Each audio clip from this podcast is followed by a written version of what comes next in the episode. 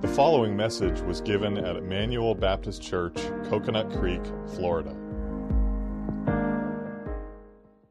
Now, if you would take your Bibles and turn with me to uh, Romans chapter 8, verse 17. Romans chapter 8, verse 17.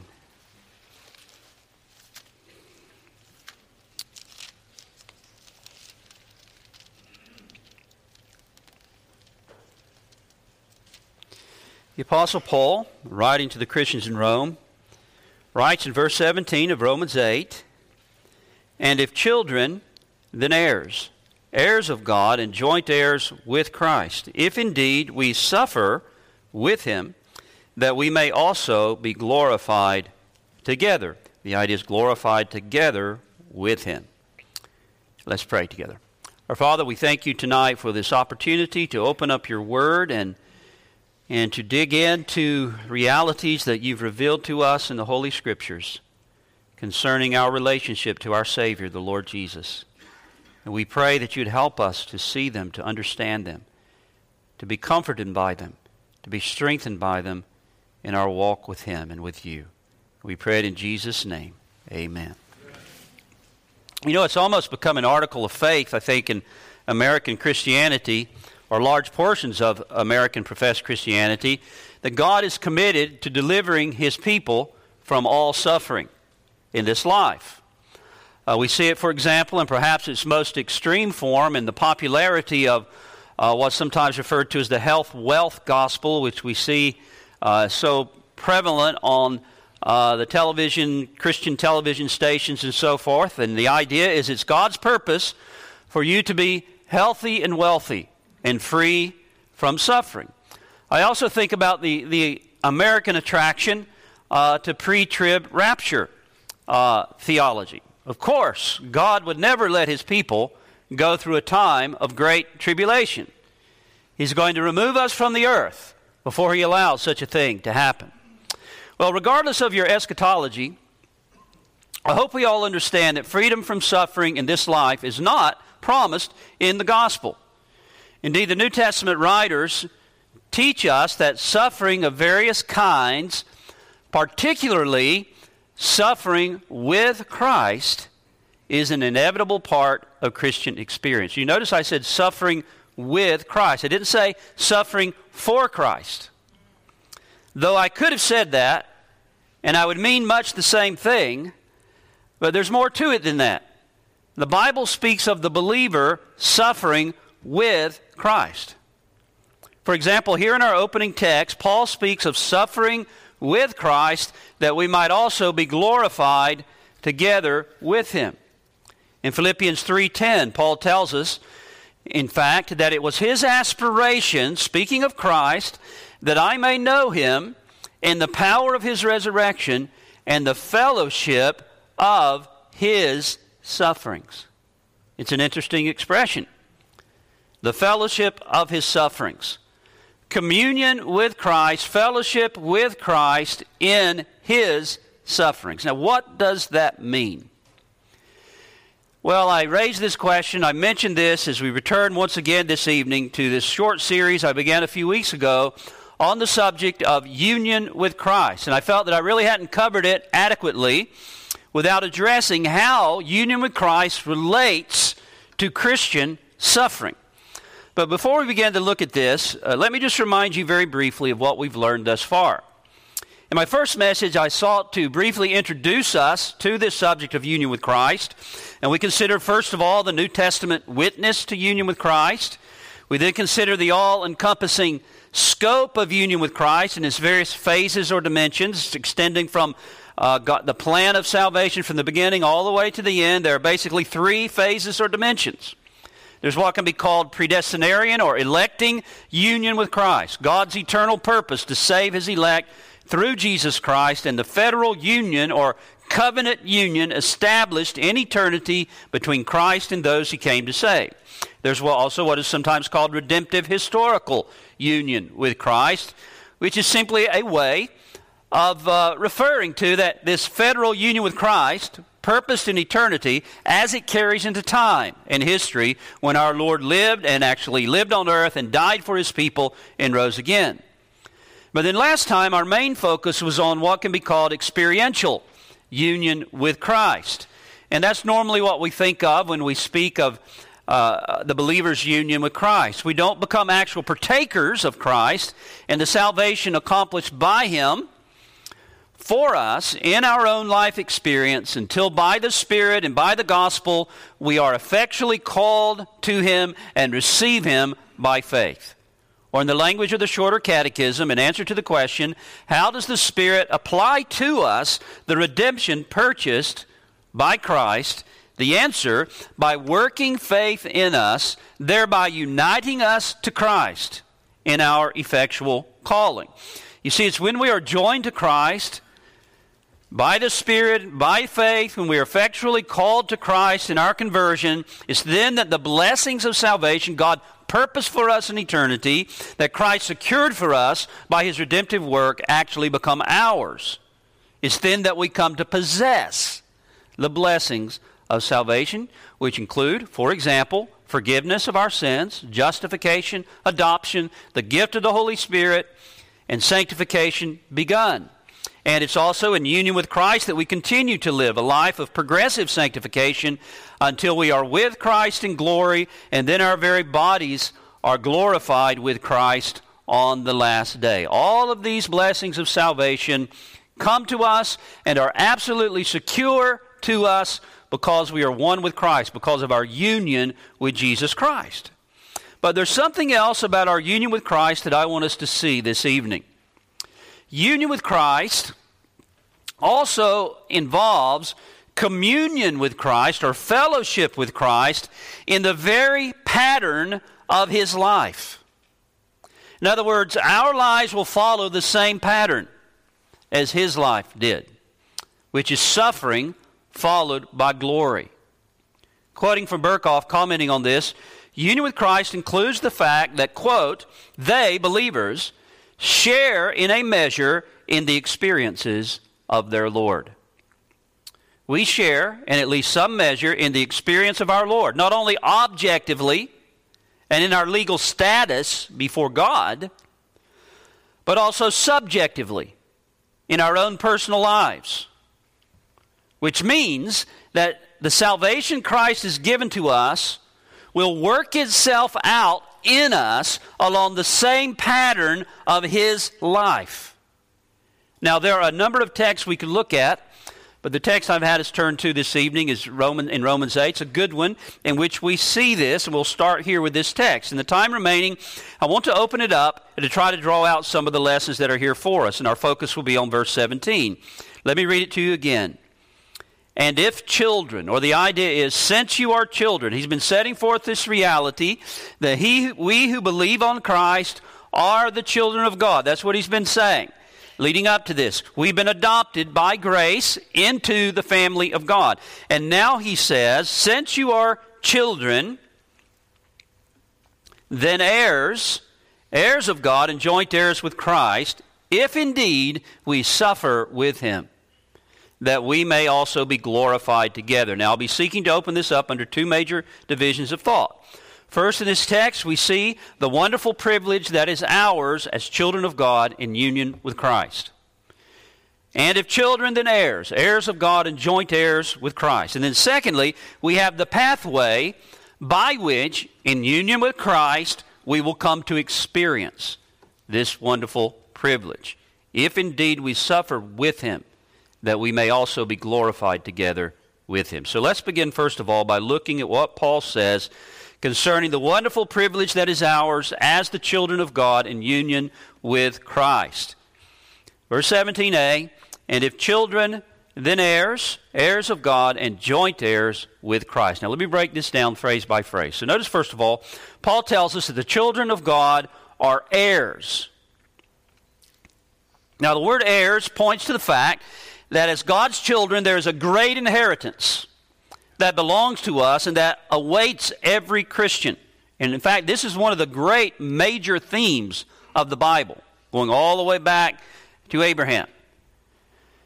It's, in fact, if you were to take out your concordance and you look at how often the word heir, heirs, inheritance, inherent are found in Scripture, you may be shocked when you see how often it's there.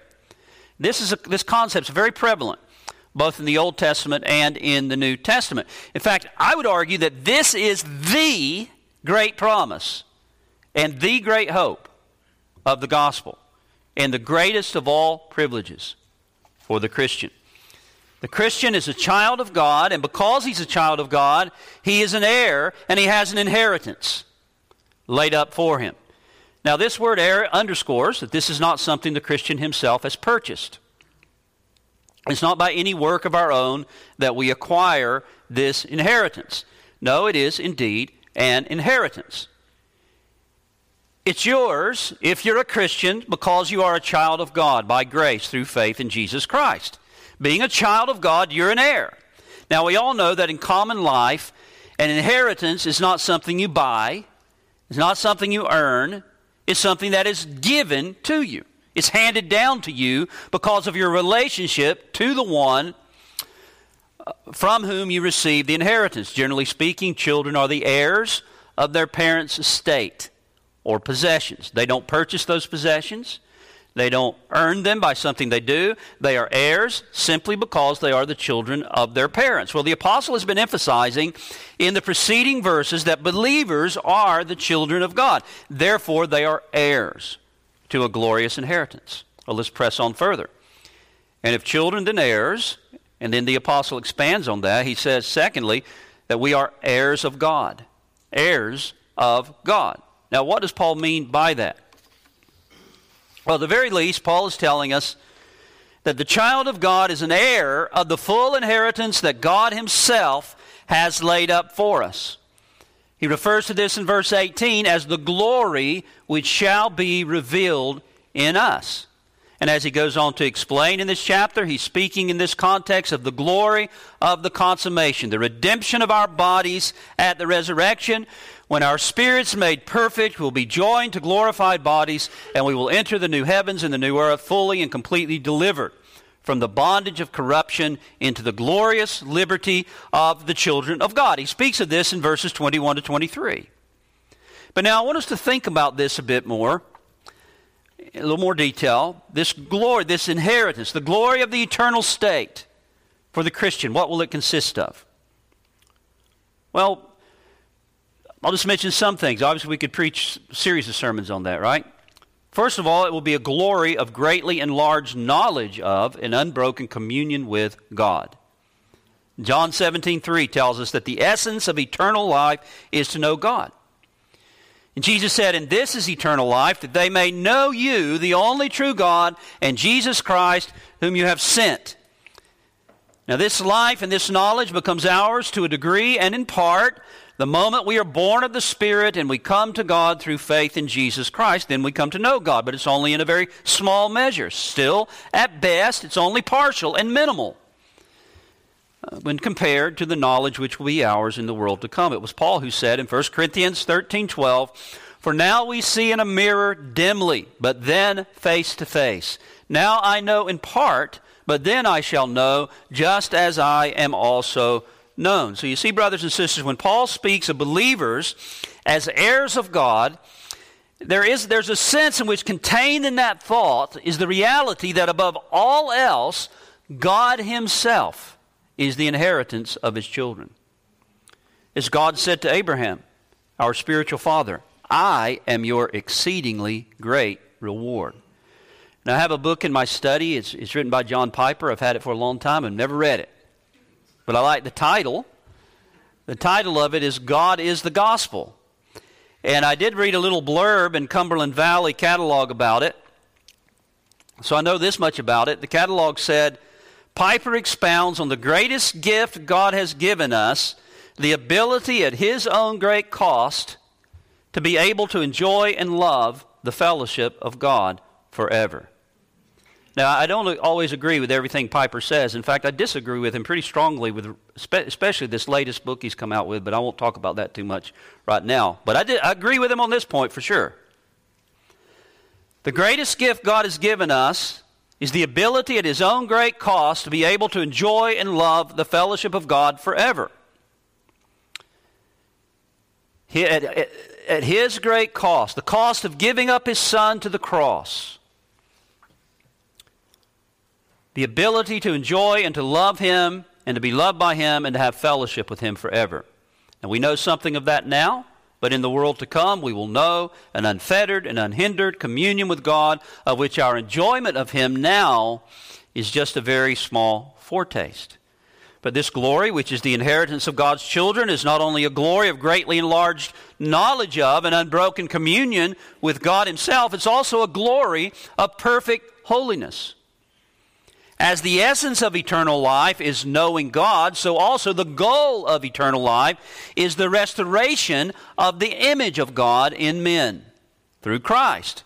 And this restoration is begun when we are born again, but at best in this life, again, it's very incomplete. As our knowledge is incomplete, so is our holiness in conformity to the image of Christ. The reigning dominion of sin over us has been broken, its power has been weakened, positive graces have been and are being worked in us by the Holy Spirit, but the vexing, grieving presence of sin within us has by no means been eradicated. The flesh lusts against the spirit, and the spirit against the flesh, and the two are contrary to one another, so that you cannot do the things that you wish. Galatians 5:17. The child of God wishes to be perfectly holy and like his Savior. But there's this old ball and chain of remaining sin and corruption that clings to us all the time. And it keeps weighing us down and holding us back. And that battle is constant and continuous, and it can be very wearisome. But we have an inheritance that awaits us an inheritance of perfect holiness. No more of the pain of a convicted conscience, no more of uh, the sorrow of repentance, no more of the blush of shame in approaching God's presence, no more of the dullness of soul and indisposition of heart that so hinders us at times in worship and in the pathway of duty. No more struggling with remaining unbelief that fills us at times with a kind of gloominess and deadness of soul. We see in the gospel how, how that God can be just and yet justify the believer in Jesus Christ. We see that. We understand that. We believe it, but our faith is often so weak.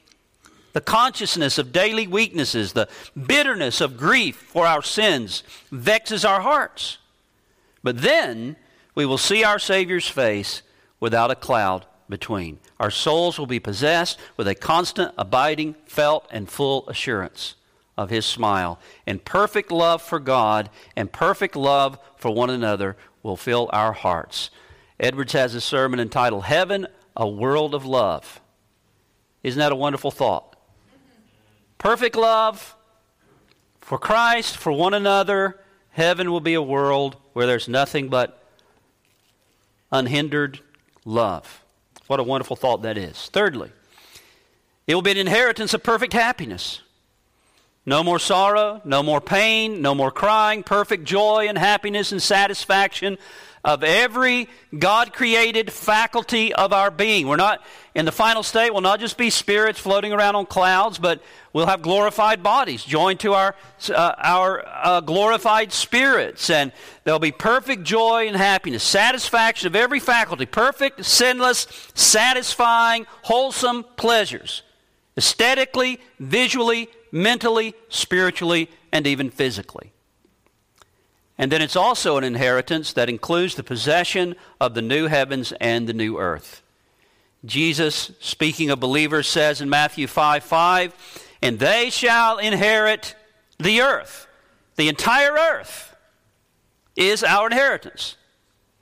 The day is coming when this earth, we speak of the new earth, but remember, it's the new what? Earth, is still the earth. The day is coming when this earth, renewed and renovated and freed from the curse, will belong to the children of God. Indeed, we read in the 21st chapter of the Revelation in verse 7 that he who overcomes shall inherit all things. All things. Paul puts it this way in 1 Corinthians 3 21 and 22. Speaking of believers, he says, All things are yours. Now, when we think of men like Bill Gates or Jeff Bezos or Elon Musk, I mean, he put out how many billions of dollars to purchase Twitter? You think, how can anybody have that much money?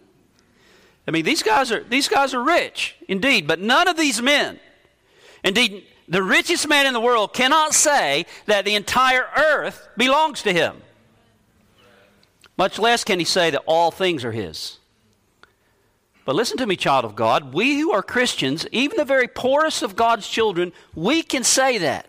Everybody else who's living on this earth, who doesn't belong to Christ, who's not serving Christ, is not believing in Christ, they're trespassing on God's earth. And one day the wicked will be cut off from the earth. And God's children will inherit the earth. This is the inheritance laid up for us in Christ. Next time, uh, I think I've said this to you before, next time you go down to the beach and you look out and you see the, I like to go the sunset. Maybe you like to go for the sunrise, but whichever it is, next time you're there and you're looking at all of that beauty, you think to yourself, well, this all belongs to my Father. It all ultimately belongs to Jesus Christ. And it, one day it will belong to me, to God's people.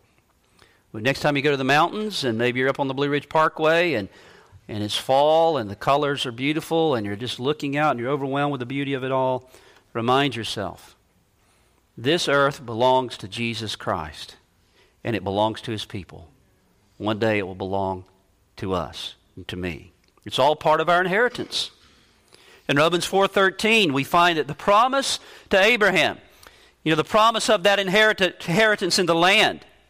Well, Paul tells us what that promise is really a, a, a forerunner of, what it was pointing to. We find that the promise of Abraham made over to his spiritual seed, Romans 4:13, is that he would be the heir of what? What does he say? Of the world. Not just the land of Canaan, but the entire world is our inheritance. Well, we could go on and on with this. Thirdly, we, we so we, we we'll just move on. We could go on talking about these things, but we get an idea of what we're talking about here. Now, the apostle goes further. He says we are heirs, heirs of God, but then thirdly, he says we are joint heirs with Christ. Now, why did the apostle go to the trouble to add this in? Well, he wants us, I believe, he wants us to understand why and how these blessings have become ours. And he's concerned that we understand the security of this inheritance. It is absolutely secure to us, and it has become ours because we are in Christ. You see, it's all because we are joint heirs with Christ that we are even heirs at all. Hebrews 1 2 reminds us that God has appointed his Son heir of all things. He is the heir. The Apostle Paul expresses this in the Epistle to the Galatians, chapter 3, verse 16. Now, to Abraham and his seed were the promises made. He does not say, and to seeds as of many, but as of one, and to your seed, who is Christ. The promises are made first and foremost to Christ, and then to us in Christ because of our union with Christ. As Paul goes on to say in verse 29 of Galatians 3 And if you are Christ's, then you are Abraham's seed and heirs according to the promise. You see, the children of God, we simply enter in with Christ into the possession of that inheritance that belongs to Him as the God man, as the reward of His obedience unto death. And it's important. We all understand that we only become heirs by being incorporated into Christ. We are children of God through Him, by faith in Him, and we become heirs because we are joined to Him. And Paul has just explained this concept in the fifth chapter of the book of Romans. We who are Christians are no longer in Adam. We are now in Christ. We were in Adam, and we were dealt with in Adam. And because of the one man's sin, we were accounted sinners, and we inherited the awful consequences of his sin. But now we are in Christ. And we are now inheriting the consequences of the action of the last Adam, the second representative man, the Lord Jesus. Christ perfectly obeyed the law of God, and he was faithful to the commission given to him by the Father. He fulfilled every precept of the law, and he endured and fully exhausted the punishment of the law for our sins upon the cross in our place. And in fulfillment of the Father's promise to the Son, he has ascended into heaven, and he has highly exalted him in his human nature, now permanently joined to his divine nature, and has given him a name which is above every name. But this man, after he had offered one sacrifice for sins forever, sat down at the right hand of God, having finished the work for our salvation once and for all. And if we are w- one of those who has trusted in him, we are united to him, and we are considered as one with him. And because we are joined to him, all of these blessings that he has earned and that he has secured become ours. Every spiritual blessing comes to us because of our relationship to Jesus Christ. We are heirs because we are joint heirs with Him. Well, so much for the wonderful privilege. The wonderful inheritance that is ours as God's children because of our union with Christ. But now I want to focus on what Paul says in the next half of this verse, where we have, secondly, the pathway by which, in union with Christ, and in communion with Christ, fellowship with Christ, the pathway by which we come to experience and to receive this wonderful privilege. Verse 17 If indeed, of 17b, we suffer with him, that we may also be glorified together. Now, here's the doctrine of this text or the teaching here that I want us to see. As I briefly mentioned in the introduction, Paul is telling us that the pattern of Christ's life and experience will, in some measure, be the same pattern in the life and experience of the believer. Now, notice again how Paul states it. He said, We are joint heirs with Christ. He's reminded us of our union with Christ by which we are the heirs of God. Now he tells us that our union with Christ not only applies to the reception of the inheritance, and the glory to come, it also applies to his sufferings. He says, We are joint heirs together with Christ, if so be, or if indeed, or perhaps it could be translated, since indeed we suffer with him, that we may also be glorified together, or that we may be glorified with him as well. Our union with Christ not only applies to the reception of the inheritance, but also to his sufferings. Now we need to be careful here. The sufferings of Christ can be uh, regarded from two perspectives. On the one hand, of course, he suffered the divine wrath that was against us for our sins as our substitute upon the cross. And he, in doing that, finished the work. He, he exhausted the punishment that was due to us upon the cross. We don't share in that. Our sufferings are not salvific, they're not mediatorial. The work uh, that Christ did for our salvation has been accomplished once and for all. But on the other hand, his sufferings are also to be viewed as the pathway conducting him to glory. And it's in that sense that the experience of Christ is set forth as the pattern of the experience of his people. The pattern of his redemptive work is the pattern in the life and experience of the children of God. And what was the pattern of Christ's redemptive work for his people? It was a pattern of suffering followed by glory. Listen to our Lord's own words. In Luke 24, as he spoke to the two disciples on the road to Emmaus, they were discouraged because they had misunderstood the pattern of Messiah's work for his people. The Lord Jesus said to them, O foolish ones and slow of heart to believe all that the prophets have spoken. Ought not the Christ to have suffered these things and to enter into his glory? He says you're slow of heart to believe what is set forth in the prophets concerning Christ. There is a pattern to Messiah's work. And that pattern is sufferings first and then enter into his glory. The apostle Peter picks up this same theme in 1 Peter 1:11 when he tells us that the prophets testified beforehand the sufferings of Christ and the glory that would follow. There again, we see the same pattern sufferings first, and then the glory that would follow. You remember what Paul wrote in Philippians 2 6 and 9? He spoke of this same pattern. He said, Christ humbled himself and became obedient to the point of death, even the death of the cross. Therefore, God has also highly exalted him. So, there again, we see the same pattern. And now, here in our text, Paul is telling us that in union with Christ, this is the same pattern of God's work in us, in our life and experience. This is the pattern as He is conforming us to the image of His Son and preparing us for the glory that awaits us. It's the exact same pattern, suffering followed by glory. Though we are accepted by God solely on the ground of the finished work of Christ, so that none of our sufferings have any redemptive value whatsoever, Nevertheless, it is true that everyone who is a Christian and is an heir of God and a joint heir with Christ is brought into such a union with Jesus Christ that as certainly as our full redemption was provided for us by means of our Lord's suffering and the glory that followed, so also it will work its way out in us, in our lives, to some degree along the same pattern and along the same pathway. If indeed we suffer with him, that we may also be glorified together with him. We see this principle in many places in the New Testament.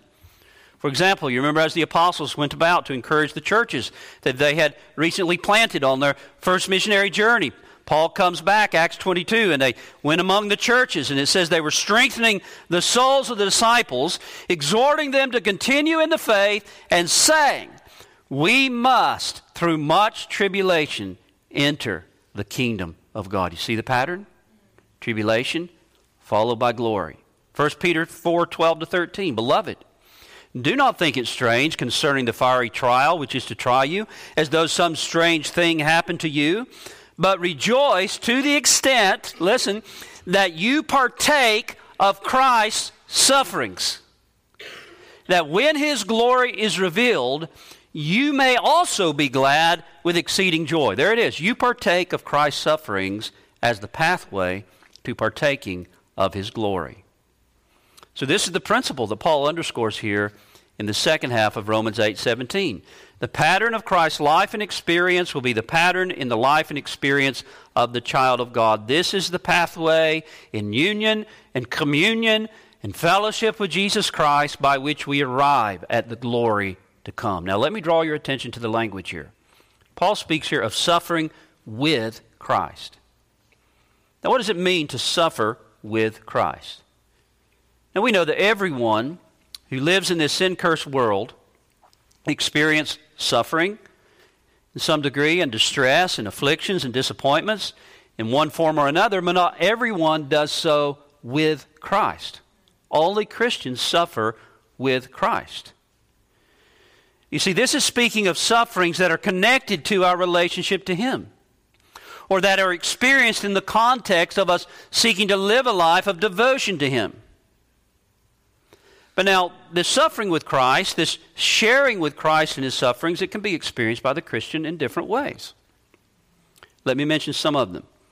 There's the emotional pain of being rejected or ridiculed because of your devotion to Jesus Christ being left out, not fitting in at work or at school, being ostracized, disrespected, or misunderstood, even by loved ones and family members.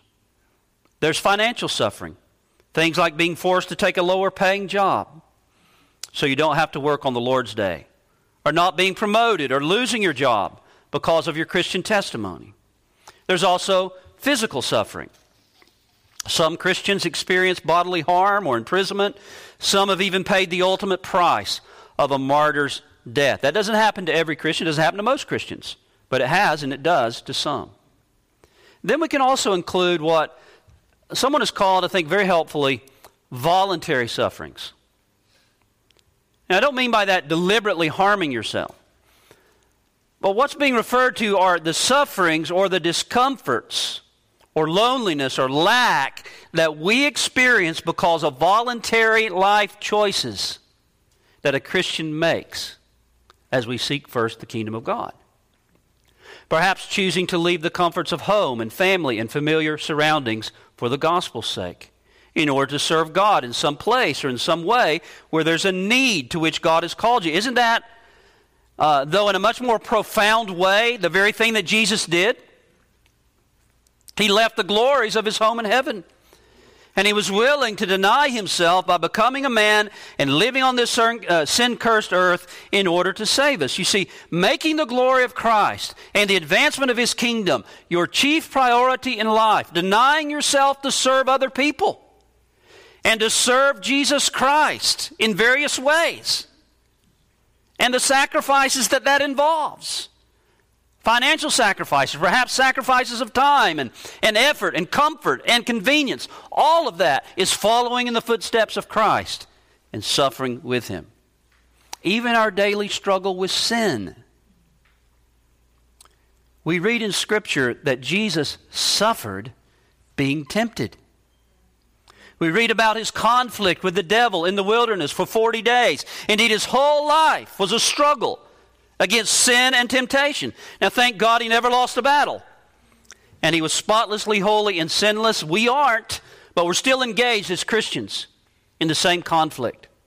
The conflict of struggling with sin, fighting against its attempts to reestablish its, its rule over us and to bring us back under its power. It can sometimes be very wearisome and a painful conflict, and it never is, but we keep fighting because of our love and devotion to our Savior. That's part of what it means to suffer with Christ. Indeed, there's a sense in which all of our trials as Christians are included in this. For why are they called trials for Christians? Because they try our faith. They are also temptations to cast off our faith and to give up and to throw in the towel. Jesus experienced the same temptations. But as we continue holding to Him, even in the darkest valleys, not caving into unbelief, we are sharing with Him in His sufferings. Indeed, for the Christian, all of the sufferings and trials and difficult circumstances that we experience are a part of what God is using to conform us to the image of His Son. God has ordained them as part of the means by which He is shaping us and maturing us and making us like His Son and preparing us for glory. And again, there's a sense in which the same was true of Jesus.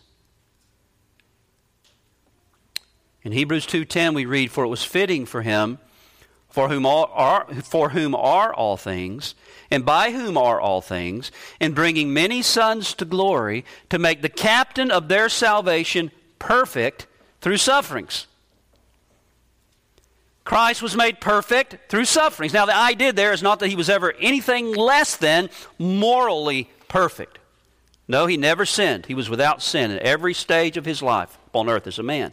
But it was through suffering that he was made perfect and complete in the sense of being perfectly equipped and qualified to be our Savior and the sympathizing high priest of his people. Hebrews 5 8 says that he learned obedience by the things that he suffered. Not that our Lord was ever disobedient, no, but the demands that obedience placed upon him increased throughout his life, requiring greater resources of love and devotion to his Father every step of the way, culminating in that greatest and that most difficult act of obedience when he gave himself up to the suffering and death of the cross for us. And in that sense, our Lord learned obedience by the things that he suffered. And if that was necessary, that was the necessary pathway for him to learn obedience, how much more is that true of us? All of our sufferings and trials as God's people, you see, have this purpose. They're being used by God to shape us, to sanctify us, to equip us, to conform us to the image of His Son, to prepare us for the glory to come. And in that sense, all of our sufferings as God's people, in all of them, we are suffering with Christ. We're, fe- we're having fellowship with Christ. In communion, a communion of common experience. Communion with our Savior in His sufferings. Now, think about this. What a new light that, that sh- this sheds upon our trials, brothers and sisters. What comfort this gives. Christ is not distant from us in our heartaches. He's not aloof from us in our trials and our sufferings. He is with us and we are in Him. We are sharing with Him in His sufferings as He also shares with us in our sufferings. You remember how Paul learned this lesson? And I think this is where Paul first learned to begin to grasp the whole doctrine of union with Christ. It was at his conversion. Saul, Saul, why are you persecuting me? You know, when you persecute me, when you persecute my people, you're persecuting me. There is a communion, a fellowship, a sharing with him in his sufferings as he also shares with us in our sufferings. Indeed, sometimes it's in the darkest hours that the Christian experiences by the Spirit the sweetest fellowship with Jesus Christ.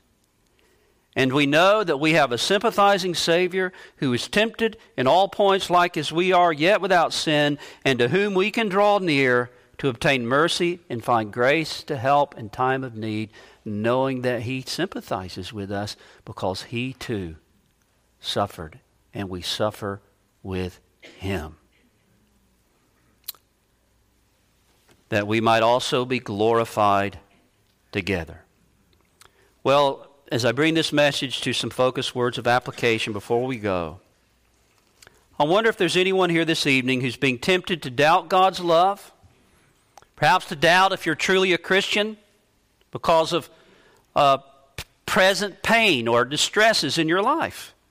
Well, no, my dear friend, this is what happens to all who are the heirs of God and belong to Christ suffering as a result of our commitment to Christ. Doesn't mean we're all going to be martyrs, okay? But suffering, the ways that I've described, suffering as a result of our commitment to Christ, simply the trials and afflictions of this life in general that we meet up with as we are trying to be faithful to Him, trying to live for Him. As someone has put it this way, even the mundane frustrations and unspectacular difficulties of our everyday lives, when they are endured for Jesus' sake, these things should never cause you to think that God doesn't love you or that you must not truly be a Christian.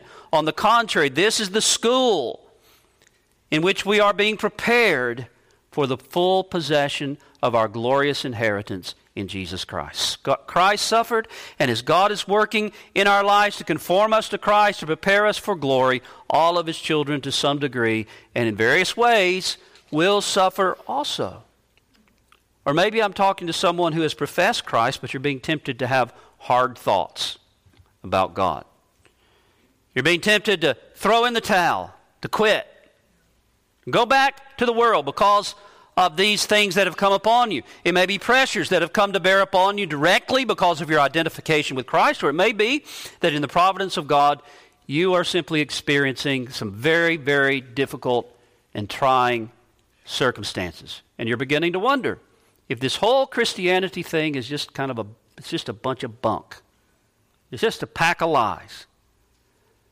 No, my friend, as Peter said, think it not strange concerning the fiery trial which is trying you, as though some strange thing is happening to you. Our text reminds you that this is the pathway by which we are conducted to glory as God's children. And there's no other pathway. There is no other pathway. We don't get an out here, right? It reminds us in God's plan, there's no gain without pain. There's no crown without the cross. Now, this teaching has a lot to say about our evangelism, doesn't it? You know, there's a kind of false evangelism around today. This message goes something like this Are you in trouble, my friend? Are you lonely? Are you depressed? Is your life hard and difficult? Well, join up with us. Come to Christ and everything will be well. No more troubles. All your problems will disappear. Dare I say, there's even some Christian movies that promote this message. Well, that's not really what the gospel message tells us. The gospel promises point first and primarily to the future while at the same time being very honest with us about the present. They tell us that in coming to Christ, we will know the joy of sins forgiven, peace with God, the peace of God in our hearts, the comforting ministry of the Holy Spirit, and there's also the blessings that come with obedience to God, indeed. Many other spiritual blessings, yes. But it also tells us that the best is yet to come. And in the meantime, in this life, we must expect tribulation. In this world, Jesus said, You shall have tribulation, but be of good cheer. I have overcome the world. Tribulation now, yes, but there's glory to follow. There's the inheritance that awaits us as the heirs of God and joint heirs with Christ. When the devil or any person tries to tell you that the gospel is just a pack of lies because of, of the struggles and the trials, and sometimes we can be tempted to think this way, even as we see even some of our brothers and sisters who suffer in terrible ways, not just ourselves. And we, we, we can doubt, we can begin to wonder. But, my dear friend, you just say, wait a minute. When were we ever promised by the gospel that we would have no troubles? The gospel never promises that, but it does promise that in this world we will have tribulation. It does say, if we suffer with him, we shall also be glorified together with him. It does tell us that Christ has overcome the world. As Paul says, a very similar thing in 1 Timothy. If we suffer with him, he says, we shall also live with him. If we endure, if we endure, we shall also reign with him.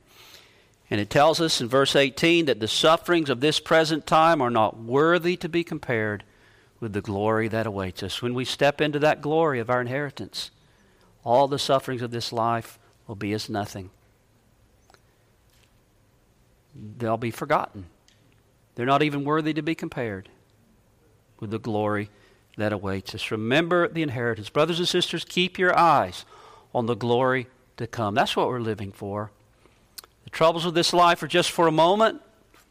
Our glorious inheritance in the world to come will be eternal. As the hymn says, it will be worth it all when we see Jesus. Life trials will seem so small when we see Christ. One glimpse